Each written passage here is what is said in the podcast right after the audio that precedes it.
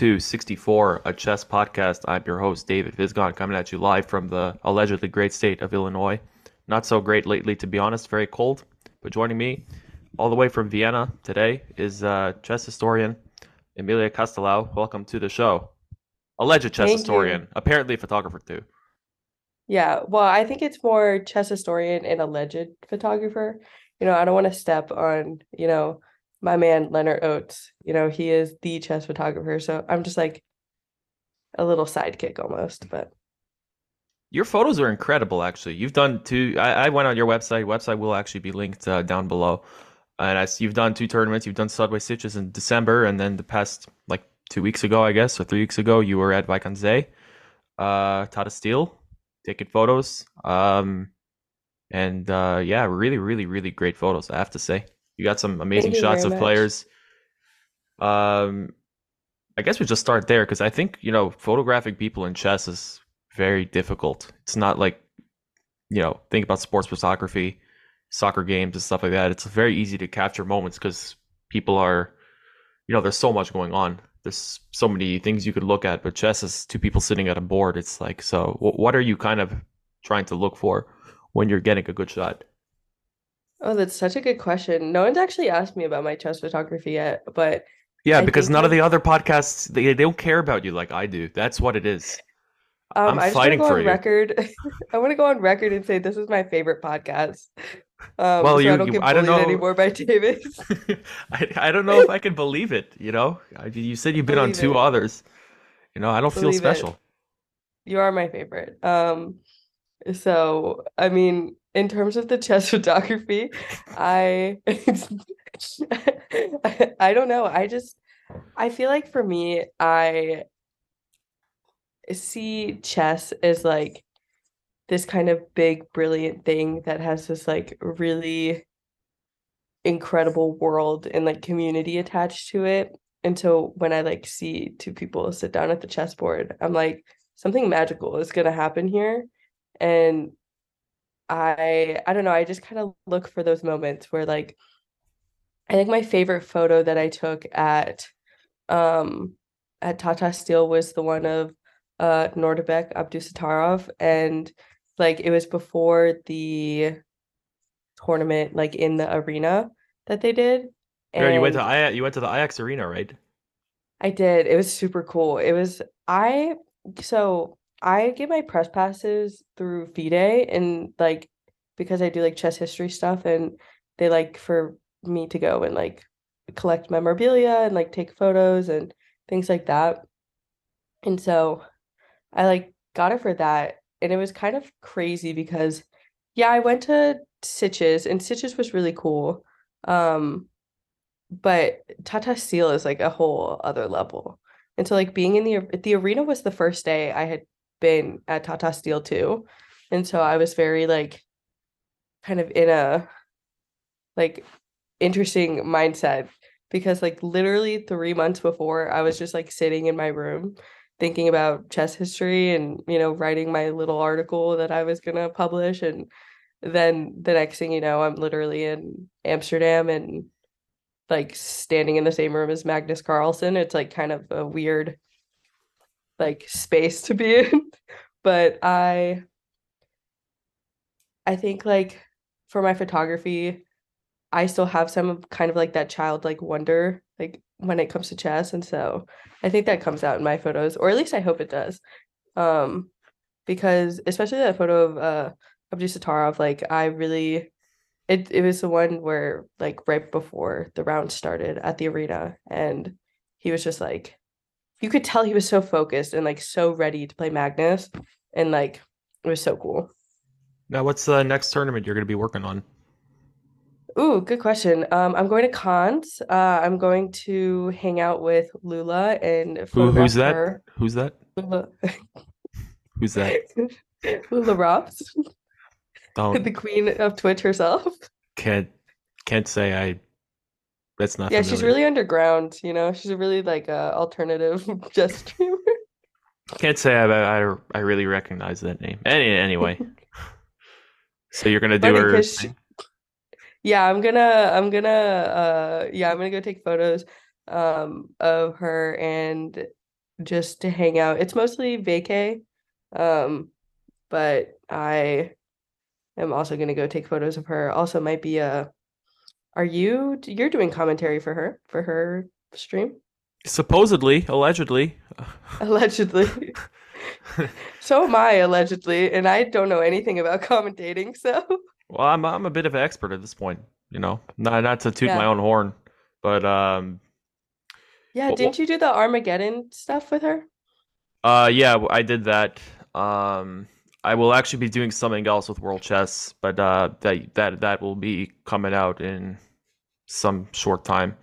Uh so yeah, we we did that. Yeah, I'm happy to. I I actually I think would be really good if Lu- Lula should use her her network to get like two extremely strong grandmasters who don't know each other to just uh to like commentate on her games and i think that would be absolutely hilarious uh you know they they get like way too into it because you know if it's going to be like me and i don't know i don't know who else would, would is going to do it but uh, we're, going to be memeing and you know I don't know if I'm allowed to disclose that information of who else is doing it, so I yeah won't, but well yeah the um the, the press is out that uh, i'll i'll probably be doing it if uh you know phd work allows it i'll be doing it oh so yeah, you're getting your PhD.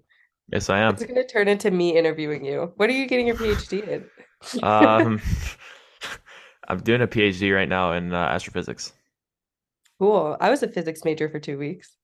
Oh, yeah, me too. Except two weeks became four years, and it was, uh, you know, it's kind of like surrealist body horror doing a physics major. Just it doesn't really get easier. Um, but then you, like you get used to it. It's like, oh, actually, I like this suffering and pain, and then you start to like hmm math, and then you look in the mirror one day and you like haven't showered in a week, and uh, you like, you know, you, you're like skinny and frail and you're like what the hell is happening to me? And like you're becoming a physicist. Like you're wearing open-toed sandals. You're like wearing like ugly button downs uh, that don't quite fit you. And like that's that's like what happens. So uh but i'm out of that now. Now i'm doing astrophysics so i'm out. Okay, good. I'm yeah. glad. I'm happy for you. it was scary. I didn't know if i'd get out you know? True. um Okay. so yeah you're gonna do lula stuff that's good hmm And Yeah. then, do you find it easier to do to like work in chess by being in Europe? Because apparently you're from America. I mean, obviously you sound American, but I was telling you this What? before. Yeah, I mean, no, maybe, maybe because I I thought originally I was like, oh, Amelia's probably like you know, I guess like from Portugal, which I've been to Portugal. It's a go- gorgeous country. Um, actually, almost a year ago today. That's crazy. Damn. Oh. Anyway, um. Yeah, but I, I found it a lot easier to keep up with chess and do stuff in chess, like while being in Europe. hmm so Yeah, it definitely is easier. I um yeah, just because like obviously a lot of the big tournaments are here and it's a lot of the big players are here too. Um and so I find it's like way easier to travel just like on the off weekend when I'm not doing school. And so it's definitely easier. Also, a lot of like the chess archival materials um that like so a majority of chess memorabilia and archival materials are in personal collections, and so a majority of those personal collections live in the US. I mean, in Europe, sorry. Um, and so it's easier to like get access to those archival materials if you live in Europe. Yeah, I see you got you get some like you got the golden book right from FIDE, Yeah, that was a that was a cool thing. I um I went to there's a chess shop in Vienna and they the guy that runs it, his name is Michael uh his name is Michael and he is also a chess historian, but he has like one of the largest personal collections uh in Europe when it comes to chess that hasn't been individually auctioned off yet. Um and we don't plan on auctioning it off. Uh I'm actually trying to facilitate a transfer to the FIDE archives right now, but I um went to his shop the other day and he was like, I've got a gift for you. And I was like, What? And he was like, Yeah, this is a FIDE Golden Book. They used to publish these like during every Congress and it had the list of every grandmaster in the world and every, you know, female player and woman grandmaster and all the arbiters and it just was like such a cool historical document. It was super fun to look at. I assume you're using this for your master's thesis. Yes, I am. I well, my I don't know about the master's book, but but like you know this archival stuff, like getting Mm-hmm. yeah. Yeah. So part of my part of my thesis is it's a interdisciplinary thesis. So part of it is historical research, and then the other part of it is like sociocultural anthropology research. So could you look into for your thesis like why I'm always losing grading um after I travel somewhere? Yeah, like in actual tournaments, you're losing rating.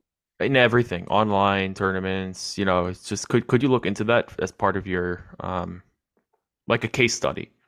Yeah, like a case study on maybe like why you should like practice chess more. Oh man. Come on, man. I'm sorry. I'm Oof. sorry. I I I I bully my friends. Could could you uh could you look into um maybe, you know, chess culture? Look into a correlation between um how cool a chess podcaster is and how good they are at chess. Uh I think you'll find uh interesting relationship there. For sure, for sure. I think um my hypothesis right now on that topic at least is like if the interviewer can make me laugh like within the first five minutes of the interview, then they tend to be the coolest podcast in chess culture. And so you definitely accomplished that. So like I I would say in in the world of chess culture, like you definitely are the coolest podcast. Like um the, and that is academic research certified. Many people are saying this actually. Um did the other podcast make you laugh? Um they didn't like I did laugh, but not within the first five minutes. Ha, take that. Ha. Okay, I'm shaking with rage. Look at my hands. I'm, sh- I'm literally shaking. How, you know? Viewers, I oh, viewers, listeners, I can confirm that he is shaking. Yeah. Do you do you publish this as video as well? Is my is the bottom of is the top of my head going to be on a YouTube channel somewhere? No, no, I don't publish the video. No, don't worry. Oh, perfect. Uh, Just kidding. This will be the the first video podcast ever. So get ready. Damn it. I would have I would have I would have dressed up nicer. I would not have. So yeah. Um.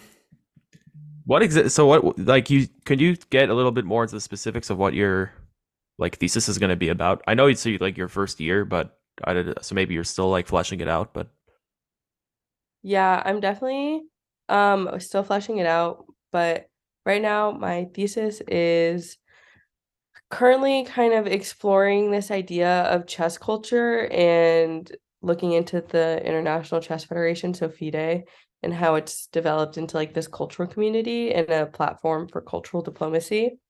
Um, and it's centered around two questions.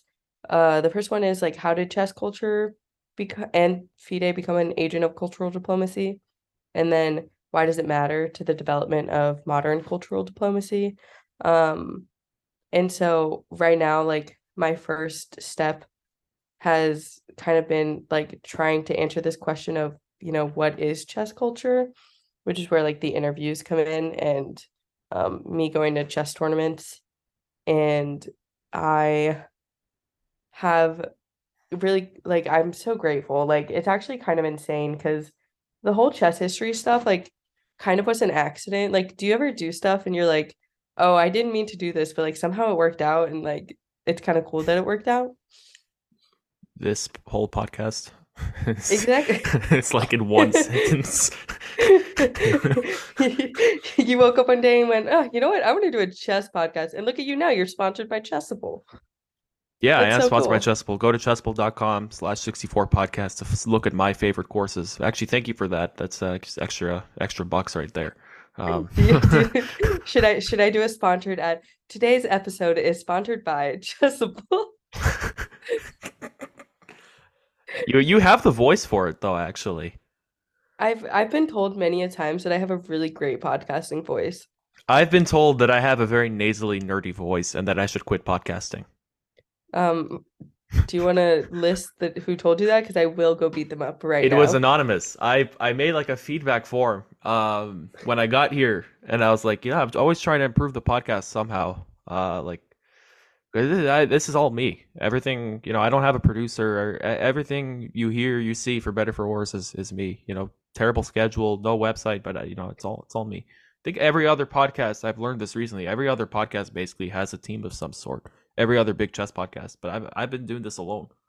Um, people have offered to give me help i should say like i know like Chessable did offer to give me help but i just like the way um like i like the way i do it i like being able to edit my own episodes and you know being able to Mhm.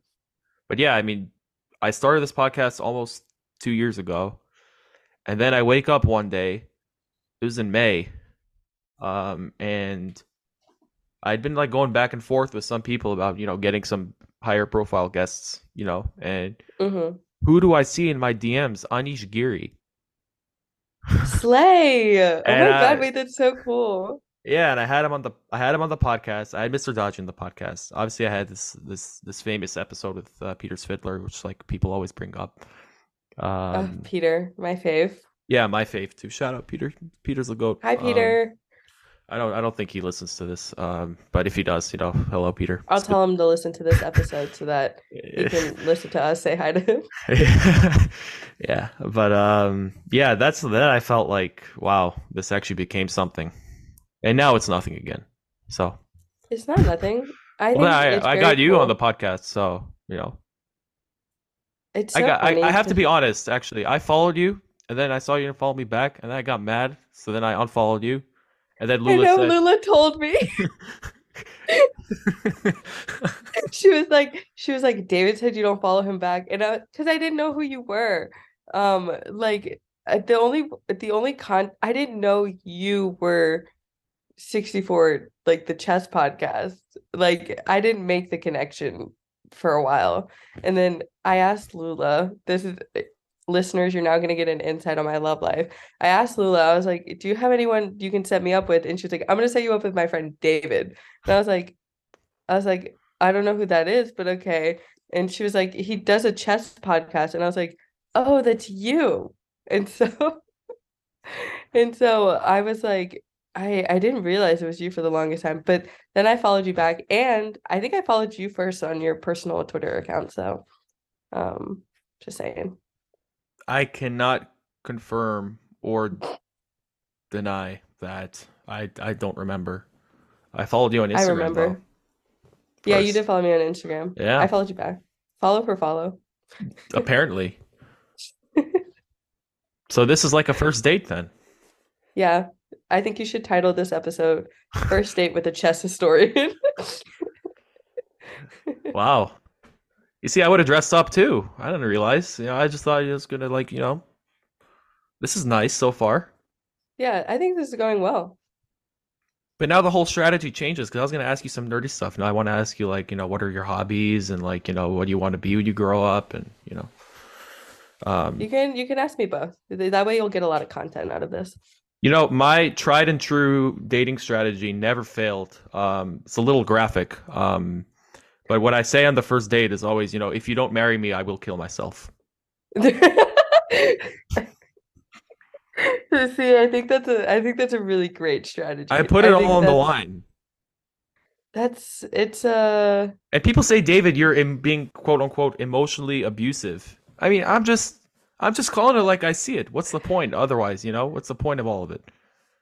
I don't know. No wonder Lula thought we would get along. This is she was right. She's always right somehow. She actually Mm. just texted me and said, at Amelia Castelao, it's my turn with the brain cell tomorrow, by the way. Oof. Okay. Actually, I, I actually share three brain cells between the two of us. so you're going like two and one every day or three and zero? How does that, how does that work? Uh, I think I have both of them today. So, uh, like I have two, she has one. I think she needs all of them tomorrow, so I just like might not think tomorrow. I see. Interesting. Now, how, how did you get into chess? Uh, have you played for a while? Was it just like, like you said, just you kind of like stumbled or blundered onto it and said, "Oh, this is pretty cool." Like, how how exactly you you actually you did undergrad at Notre Dame. Uh, go. Uh, what are they? I forget. The they're the the Fighting Irish. pirate. Yeah, fighting Irish. Right. I was gonna say that, but uh, I wasn't sure. I thought maybe it'd be someone else. I don't know. I, I don't know a darndest thing about college sports uh, or care. It's okay. Me, Um, me either. yeah, fighting Irish, and then went to Vienna, where you are right now. Why? First of all, why Vienna, and also like just back to that question about like uh, chess. Like, why did you enter chess? So I started playing chess when I was four. Um, New Orleans. Oh, uh, I should let the viewers listen. I keep calling them viewers, they're listeners. Um, uh, I should let the listeners know that I am from New Orleans, Louisiana. And New Orleans does not have a huge chess culture. Like, we don't have a lot of chess clubs. It's not like a really big thing. And also, But you have um, there's not- legendary national master Jude Acers. That is true, we do. Um, we also have Paul Morphy, uh, which you would think, given like the history of Paul Morphy and chess in New Orleans, like it would be a bigger thing. Um, but it's not. And so that was very sad. But I played like pretty consistently, like growing up with my dad.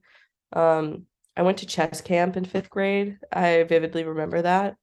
And um in terms of like the chess history stuff, like I don't know, like I've just always been playing chess. It's always been a part of my life, and I decided really over the summer last year to kind of take the chess history thing more seriously and to um just I guess like take chess more seriously. I have no plans of becoming like a professional by any means or like I don't want to like Twitch stream chess or anything. I actually do have a chess coach. Um uh but it, that's mostly just cuz like I think it would be fun to get better at chess. And yeah, and then when I did my application for my master's, I actually wasn't planning on like doing chess history for my master's by any means. I wanted to do diplomacy and like be a diplomat. Um, but that kind of changed again over the summer when I decided to pitch my article to a history magazine, the Pawns and Power one. Uh, link on my Twitter. Um, but It's a fantastic article, actually. I would just want to say. did you did you read it Yeah, actually? yeah, yeah, yeah. I read it. Oh. Listeners know that I am blushing right now. That is so sweet. Um, I no, I appreciate it. Thank you. I yeah, I don't know. I didn't think it's not that I didn't think it would get a lot of traction, but I didn't think people would care about it that much, to be honest. And then I started incessantly tweeting about it and kind of getting more knowledgeable about the online chess Twitter landscape. And now I'm here and doing this as a profession full time. Were you gonna like take like the the foreign service exam and stuff like got like for the diplomacy side? Was that what you were thinking of doing? Yeah, so I was gonna get my so the master's program I'm doing now is a master's in advanced international studies, and uh, I'm concentrating in uh, diplomatic history. But I, after this, I was gonna do the foreign service test, but um, this is going well, and I'm hoping that uh, it will continue to go well. So I'm gonna keep trying to do this for as long as I can because I love chess, and chess is very like international and diplomatic in its own way. So. Oh, a hundred, hundred percent. Like, uh, I mean, you see it uh, that chess and like geopolitics are a little bit inextricable. That's actually the next thing I wanted to ask you is like what your relationship with FIDE is like, because I assume you're reaching out to them a lot. They're helping you get press passes. Um, they kind of get a very, very, very bad rap on Twitter and uh, this podcast. Uh, but I don't think, you know, I, I we talked about this a little bit in my last interview, which hasn't been published yet. Um, you do, you know you do need a body like FIDE uh, to manage chess. You need some international federation to you know kind of Mhm. oversee the interests of every country participating in the international chess scene. So I'm kind of that this not me you know uh, supporting or not supporting FIDE, but it's just my opinion. So like I'm I'm wondering like uh, like what your relationship with FIDE is like and what they've done for your research so far? Yeah, so I um am a member of FIDE's historical committee. Um, I don't get paid by FIDE at all, and uh really the only kind of benefit I get out of being a FIDE historical committee member is um you know, getting press passes and stuff. Um, I also think it would be highly unethical if they paid me and I was doing my thesis on them. I feel like that's just a big no-no in the academic community. But um, as a historical committee member, uh, all I really do, so we meet twice a year. We meet once in the spring and once in the fall, and we read a lot of reports, very long reports from federations or other people in the chess world who want to make a decision about chess history and we read them and then we meet and we discuss the you know report that they sent us and decide whether or not we I mean it's kind of funny because we like are like ah yes this happened or oh no this did not happen but um like the most recent stuff like we've been working on was this um like situation regarding the second FIDE president and who it was and um the Argentinian Chess Federation sent like a really huge um report which is how I honestly first got onto the FIDE historical committee is because I they like published this report in I want to say it was like September or November of last year. And then I read the report and I was like, mm, I don't I don't know about that one. Uh, my historical brain is thinking that this feels a little biased and like cherry picking of sources. So like I sent this long letter and then we kind of went back and forth on it. Um, but I mostly just meet with my fellow committee members and we discuss uh, chess history and also at the same time like uh, i mentioned earlier uh, that the majority of like chess archives and like chess memorabilia or any kind of like historical chess materials are in personal archives uh and not like public ones. And so it's also just been like a good kind of networking for being able to access those archives. Um i will say that I'm definitely like obviously very aware of, you know, the FIDE's political associations and kind of maybe the not so bright decisions that they've made. Um, but I'm also kind of in the same boat where like I do think that chess needs a governing body like FIDE. It's just like a matter of um like they really need to reevaluate their priorities and realize that kind of the I don't know. It's really complicated. FIDE has like such a well, like, they know where their priorities are. I just think they're yeah, not they... prioritizing the right things. I I think they actually, yeah. yeah, I think they know exactly what they're doing. Just yeah, uh... they, they do. They definitely do, and it's really frustrating. Um, because on the one hand, like I hate being associated with FIDE, but on the other side, I like it's so hard to get access to these like historical chess materials and honestly the only way I would be able to do it is if I was like had not gotten on the FIDE historical committee and like talked to, you know, the chairman Willy who has like all of these incredible connections. Um and so like it's really kind of like a double-edged sword. Um but then like I see stuff on Twitter and I'm like, God, you guys are so annoying. Like please stop making stupid decisions and yeah it's really it's a uh, it's stupid. Well i'll i'll i'll uh, i'll i'll present a scenario to the uh, listeners about fide um there i've seen a lot of stuff recently. Um i think most of it's kind of stupid to be honest. Um but people think that chess.com is trying to kind of sweep you know, under the rug and steal the world championship from FIDE and stuff like that. Um, first of all, I don't see any reason why they would need to steal it if uh, if FIDE is just not going. Look, I mean, for example, there's a world chess championship in April, apparently. Zero press, no advertising. Nobody, most people don't even know where it's being held. And where is it being held? It's being held in a, a satellite state of, of Russia and China, which makes sense. Is Kazakhstan, I think. Um, but it's like, um, hello, like you need to advertise this. And meanwhile, chess.com has the whole marketing machine and stuff like that where they can promote literally anything they want on their site at will.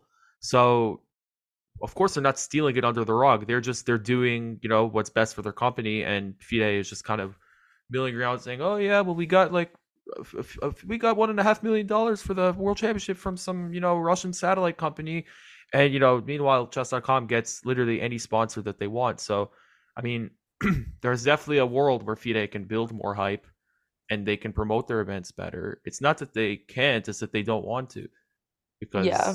that brings a certain level of scrutiny and ethics that they don't want, and um, you know if, if they want to keep taking money from Russian sponsors uh and this isn't even a comment on the on the the war or anything if they want you want to keep like you know sharing money with your you know russian satellite companies or whatever uh to enrich yourselves at the expense of you know growing the game internationally then that's great but yeah then somebody will come and and and you know take their job from them i mean kasparov tried to do it 30 years ago and he he would have been successful, but the, the, this PCA that he created just always was looking for sponsors. Sorry, I like that you know about PCA. A lot of people don't know about what happened in 93 with uh Kasparov and PCA versus FIDE.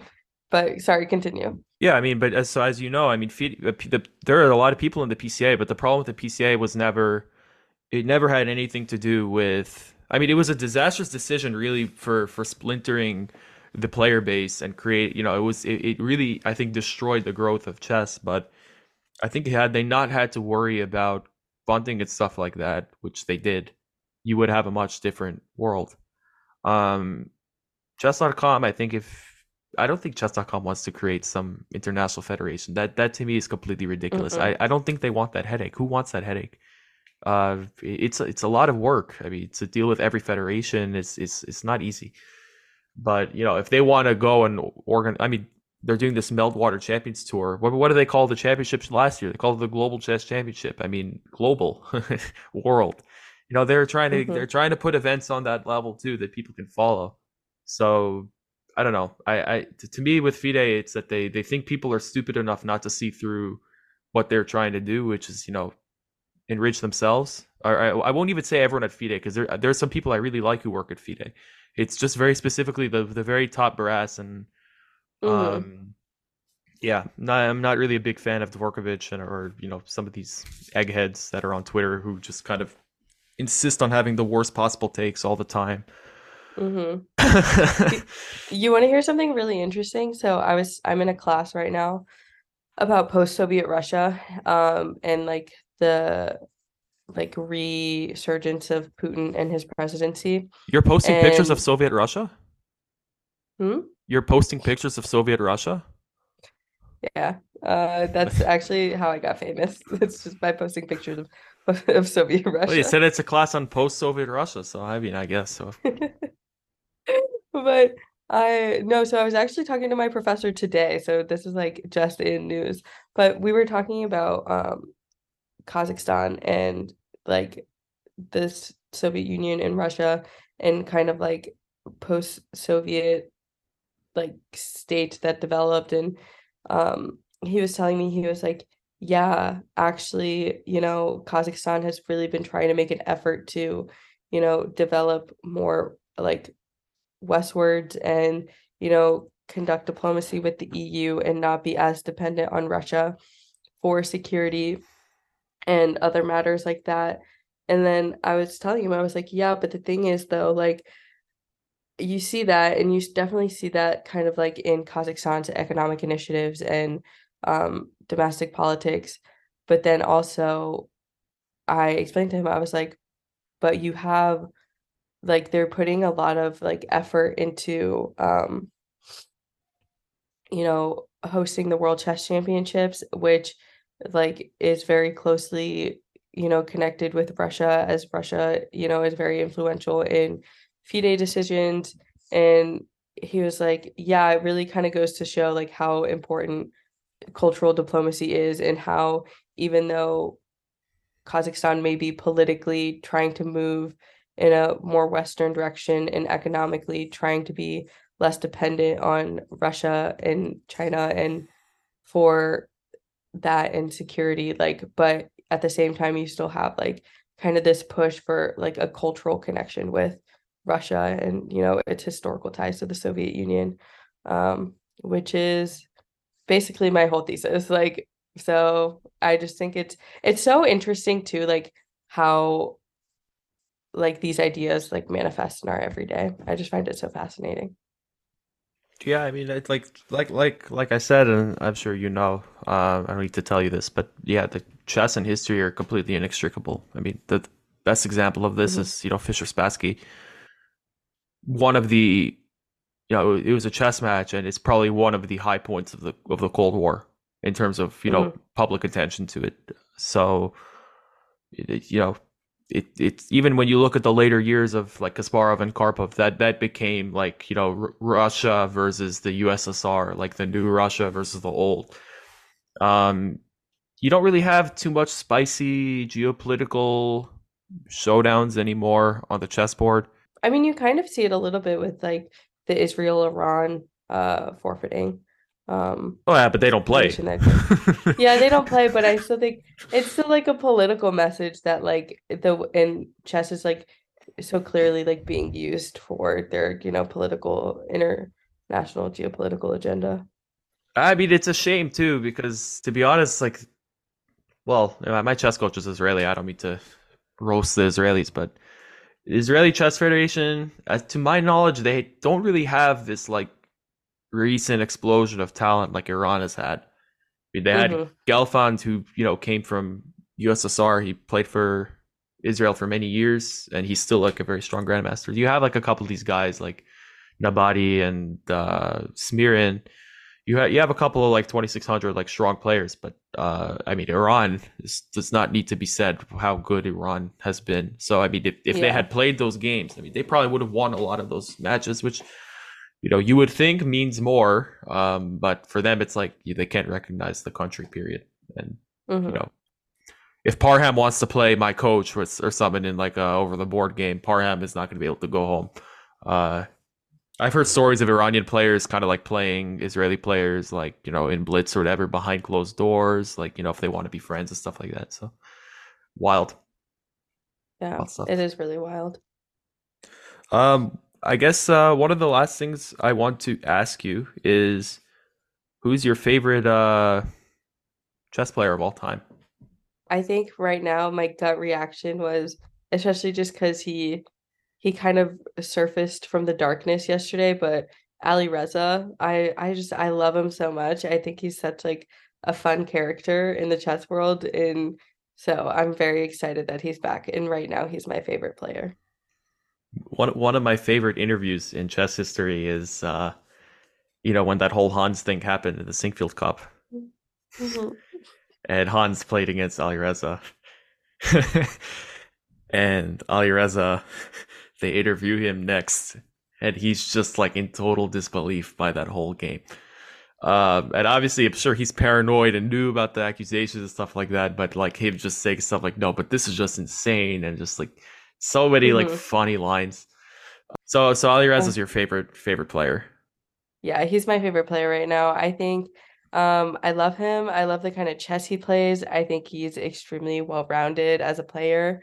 Um I wish that I could meet him really bad. Um like if I could meet anyone in the chess world, it would be Alireza because I just think he's so brilliant, but also he's like he's so real. He's like he's just like us, frankly. Like uh he just the way he was just, just kind of disappeared and was like, you know what? I'm just kind of done with chess for now. And then him playing like he was playing what bullet at like three in the morning. Like I just he's just like he's just like us, and I really appreciate that. He also um he's very fashionable. He's always dripped he's, out. He's so dripped out all the time the way he just like tags Dolce and Gabbana like in his in his Instagram post. I'm it's just, so like, funny. Slay King, like you look so good. Yeah, he has his jacket. Instagram is my favorite thing. You so you've seen I'm sure you've seen his jacket with like all the NBA logos. It's so it goes so hard. It goes crazy. It goes so hard. It's just I'm looking it up right now because I want to look at the picture. It's just like he's always so dripped out. It goes so hard, and that's how I know that he is definitely like the coolest chess player. Um, um, excuse me. I'm sorry. Come on. The coolest, uh, the the coolest grandmaster around. Okay, we'll we'll, we'll take those. You know. Right, come on. This, this, this has been a very disrespectful interview on your end. Uh, I thought this was a date. all right. This has been a very disrespectful date on. Oh, I'm sorry. I've shown you nothing. Who's paying for the bill, by the way? Um, you? I don't have. I'm a poor grad student. I don't. You. I'm a poor you- grad student. Excuse me. this episode is sponsored by Chessable. Chessable is paying for our dinner. yeah, Chessable's gonna pay for for for us. I think that's what they told Yeah. me. So I- Um, I love that for you. Why? Uh, yeah, me too. Um, what are you getting? What are you getting to eat right now? Right now, um, Yeah. I just had. To. Have you looked at the menu? Oh, Oh, I I ate before this. I was trying to do a bit. Okay, Or- or- you gonna do red wine, white wine? What's the what's the vibe? Um, I'm a white wine girl, so I'll probably get some white wine. Um, you know, uh, steak, maybe some mashed potatoes. Um, yeah. What about you? What are you getting? Um, I'm thinking to eat the David Classic, which is just you take raw spaghetti out of the pantry and you just eat them one by one. Um, with some like a glass of orange juice on the side too, some ice. What is the what is so as a kid, I used to I used to take naps, obviously, because you know, a you don't child, nap. need sleep. Now, now, well, I nap sometimes. I'm trying to incorporate napping back into my everyday routine, but I, as a kid, before I used to take a nap, I always had to eat a piece of bread with mayonnaise on it and a glass of chocolate milk, and that is my go-to. Um, I actually think that's what I'm gonna have for dinner tonight. Uh, on That that's how you became a, a chess player. yeah, is I would just eat You were that weird. bread with mayonnaise. Yeah. I actually I used to hate mayo, and then I went to Europe, and then I started eating with fries, and now it's like okay, fine, I'll have mayo. It's delish. I love the mayo culture here and how people prefer mayo over ketchup. This is I assume this is your first time living in in Europe, right?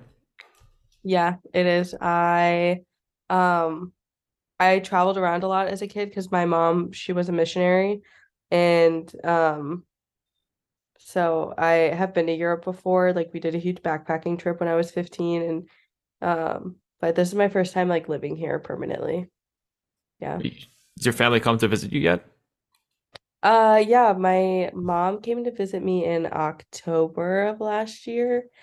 And then my dad came to visit me for my birthday in December. Um, so I got to see them. My stepdad has not come to visit yet, which um we're wait I'm waiting for him to come and then that way I will have had the whole family over, but um he is always busy with work, so he can never get the time off. You have uh, siblings? Yes, I have five older brothers. Wow. David's scared now. He doesn't want to go on a second date. She's I, like, I have I have three brothers. Oh, really? Yeah, Older or younger? same age. Same age? Are you quadruplets? Yeah, Wait, seriously? yeah. Wait, that's insane. I don't think I've ever shared this on the podcast. Actually, I don't know if anybody's listening up to now, but uh, yeah, I I don't think I've ever shared this on the podcast. Actually, Wait, that's crazy. yeah, it's You're wild. one of four Mhm. quadruplets. Yes, Is your ma'am. mom okay? Yeah, my mom is okay. my mom talk about post-Soviet. My mom is born Ukraine. I've, this I've talked about on the podcast. My mom was born in Ukraine, lived in Belarus, and then when she was like my age, she moved to the United States. Um, like weeks Mhm. before the Soviet Union had like officially dissolved. So it's like December '91, November '91, something like that. So she came winter of '91 to the United States. She came to New York. Um, but yeah, I'm quadruplet. Wow, that is so fascinating. It's pretty good. But none of them play Yeah. chess because if they all play chess, we could do like you know the, the like team the like chess teams are usually four players, so Yeah. either like four or six. So like we could have had a nice you know we could have a nice team rolling. I got one of them so into true. chess right now, but the other two I'm working on slowly. I um none of my brothers play chess and um they're also all my half brothers. And so um I've never like lived with any of them, but Mhm. I um yeah, none of them play chess. They know how to play, but they don't like like it like I do. Damn, that's sad. Yeah. It is sad. It's okay. I you know, I have the I have Twitter and the online chess community, so What do you think about the the online chess community? Like, when did you discover this uh, community? that is a good question. I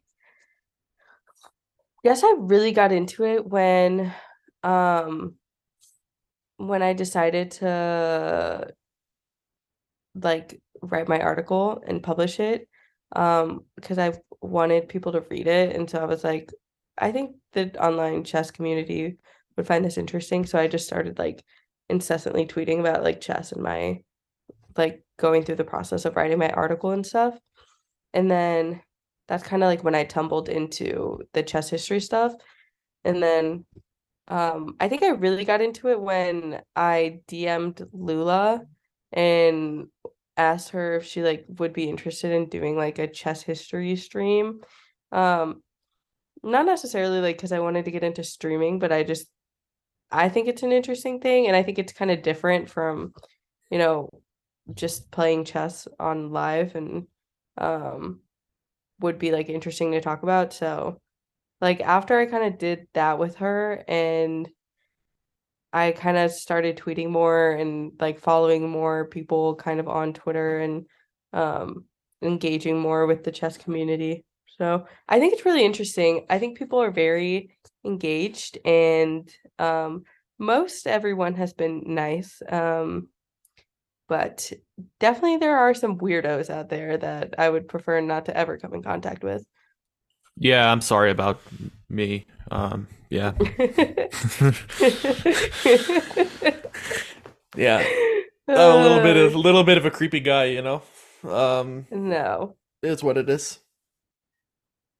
Yeah, I mean, I don't know. Sometimes I'd be uh that's how I get most of my interviews is just by, you know, cold calling people in their DMs. So that could be creepy Yeah. to some, but it is what it is. Uh, you know, I don't have a better way.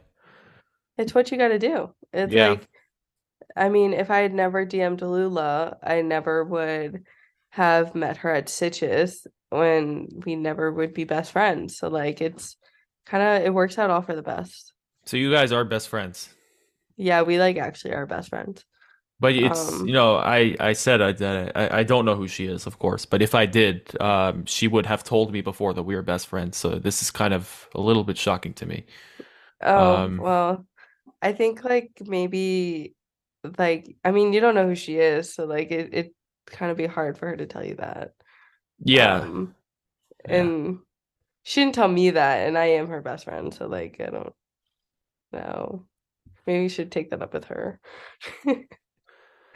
We fight constantly. We argue constantly. We are, you know, it's like it's it's pretty pretty bitter, I would say.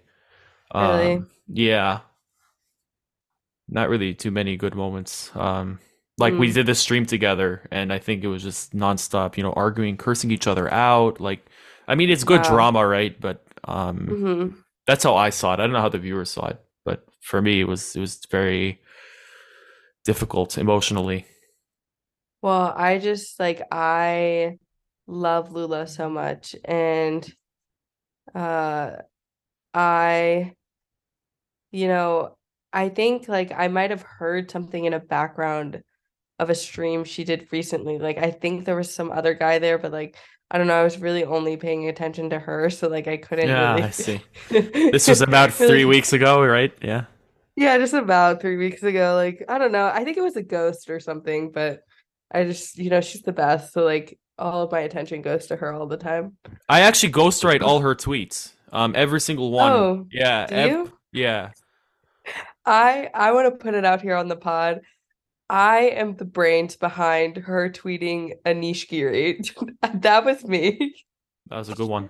I mean, I literally, you look at my all my hit tweets are involved with Anish Giri in some way. I, I mean, yeah. Have once. you ever met him? No, I've never met him. I'd love to meet him. He seems like he seems like uh he seems like a cool, nice guy. Um, that's He's what super nice. all my, I mean, I've inter all my interactions with him since I had him with the podcast are, uh, I'll yeah. I mean, I've been ratioed by him. I think like six times, um, which is not fun. Um, but yeah, that's a guy you can just farm for for likes. It it, it works mm-hmm. like a charm. Like, for do you remember that like Twitter yeah. circle graphic thing where people were like showing like who their like circle of Twitter followers was? Mm-hmm. So I've just photoshopped Anish in every single one. I got like 300 likes. no, that's good. You know, um, the C Squared podcast. That's an, another great podcast. big fan of them. But uh, mm, yes, like now he actually was just on their podcast, which infuriated me because I thought we had something special. Um, I guess you mm-hmm. know, not really, but I, I had I had Anish on the podcast, um, and then you know I made like a, a graphic. Um, he like said like oh like sorry C squared guys, I can't make it to St. Louis, I can't do the podcast with you guys. And then I made like one of those memes, like you know, like the guy looking back at the girl and his like other girls, mm-hmm. like so it was like yeah him looking at C squared, then me looking at Anish or whatever. And that did also just did like super well because like anytime you mention like Anish Giri or like quoting him or whatever, like you'll just get like insane engagement. Um, yeah. and then he was like, "Who is 64 podcast?" is what he like replied, which is now my Twitter banner, like now and probably forever, uh, because yeah. it's just hilarious. Yeah, yeah. Shout out Anish. A... Shout out Anish. I um I met him at Tata Steel.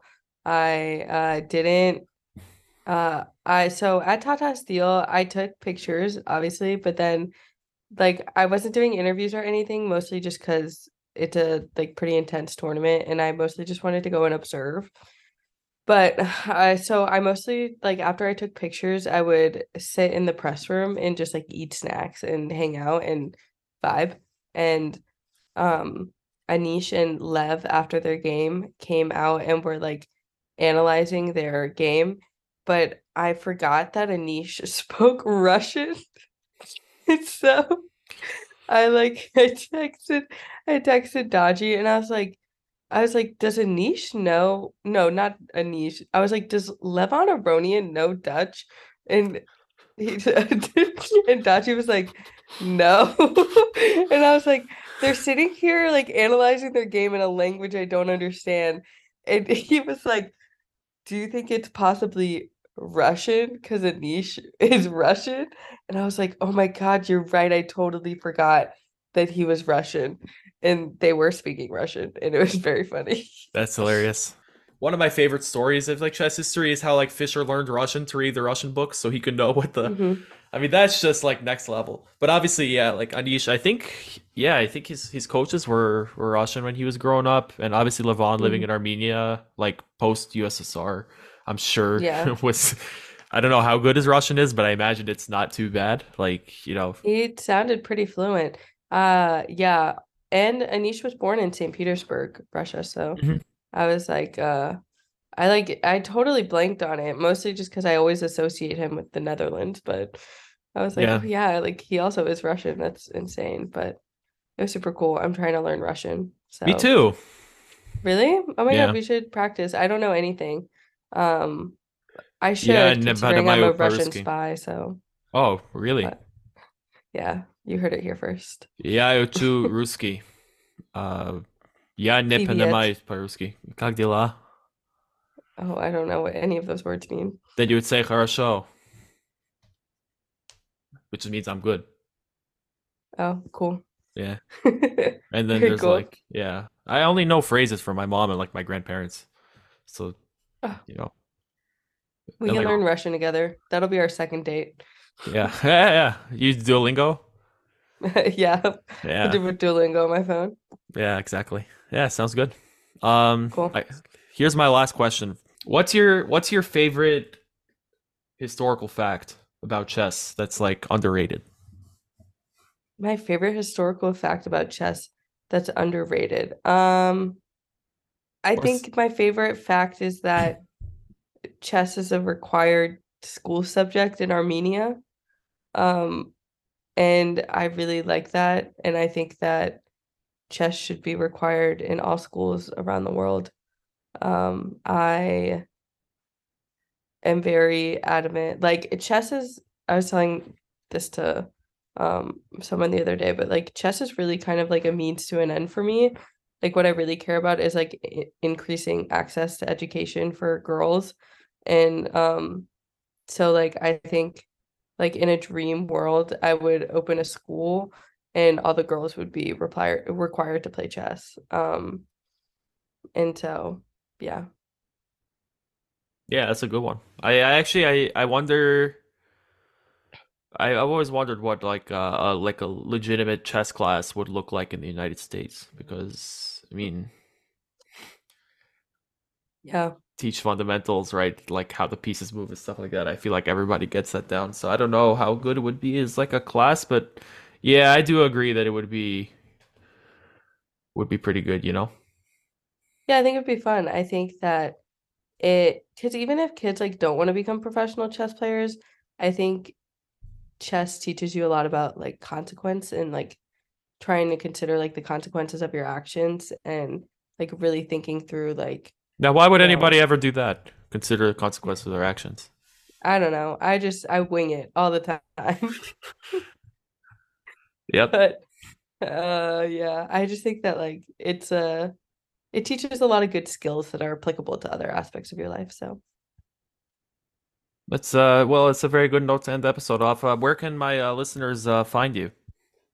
Um, your listeners can find me on Twitter at Amelia Castelao. I love tweeting. It is my favorite means of communication. Um, so yeah, Yeah, this was a lot of fun. Uh, well, sure we'll do it again. Um, best of luck. we Maybe better. I'll- You said we were going on a second date, so Okay, so I'll see you in Vienna.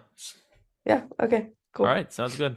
And uh, thanks, guys, for listening to uh, 64 a chess date. Uh, you can uh, find uh, that was a joke uh, for the listeners. I know, I got it. I was trying to was trying to get some laughter. You know, okay.